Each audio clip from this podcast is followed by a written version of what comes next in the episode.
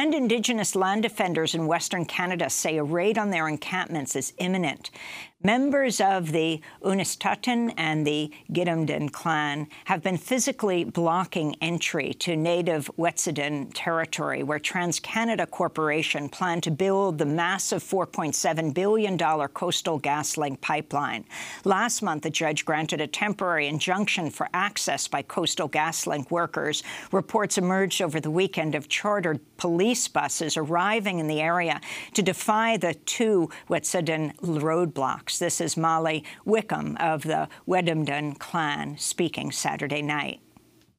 You know, people like to think that things have gotten a lot better in so-called Canada and in our communities and that things aren't the same that they were 150 years ago.